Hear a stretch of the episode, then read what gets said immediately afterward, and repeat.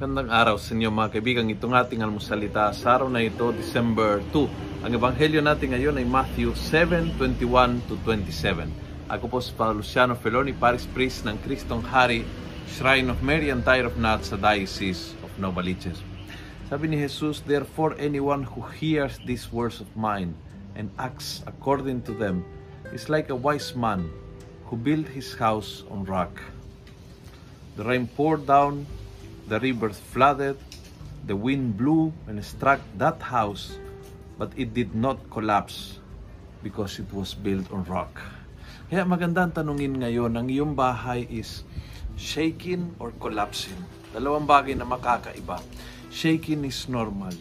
Uh, nag-encounter ng problema, ng pagsubok, ang iyong pamilya is shaking or is falling apart uh, naramdaman ng problema at talagang nakakaroon ng mga tensions, that's shaking, that's normal, of falling apart. Pinag-uusapang hiwalayan, hindi na nag-uusap sa isa't isa. Is your uh, relationship, halimbawa sa asawa mo, is it shaking or is it falling apart? Yung relationship mo sa Panginoon, is it shaking or falling apart? May times na shaking po yan. Dumadaan ka sa pagsubok, dumadaan sa talagang minsan hirap na hirap magsimba, parang wala kang gana maglingkod. That's shaking.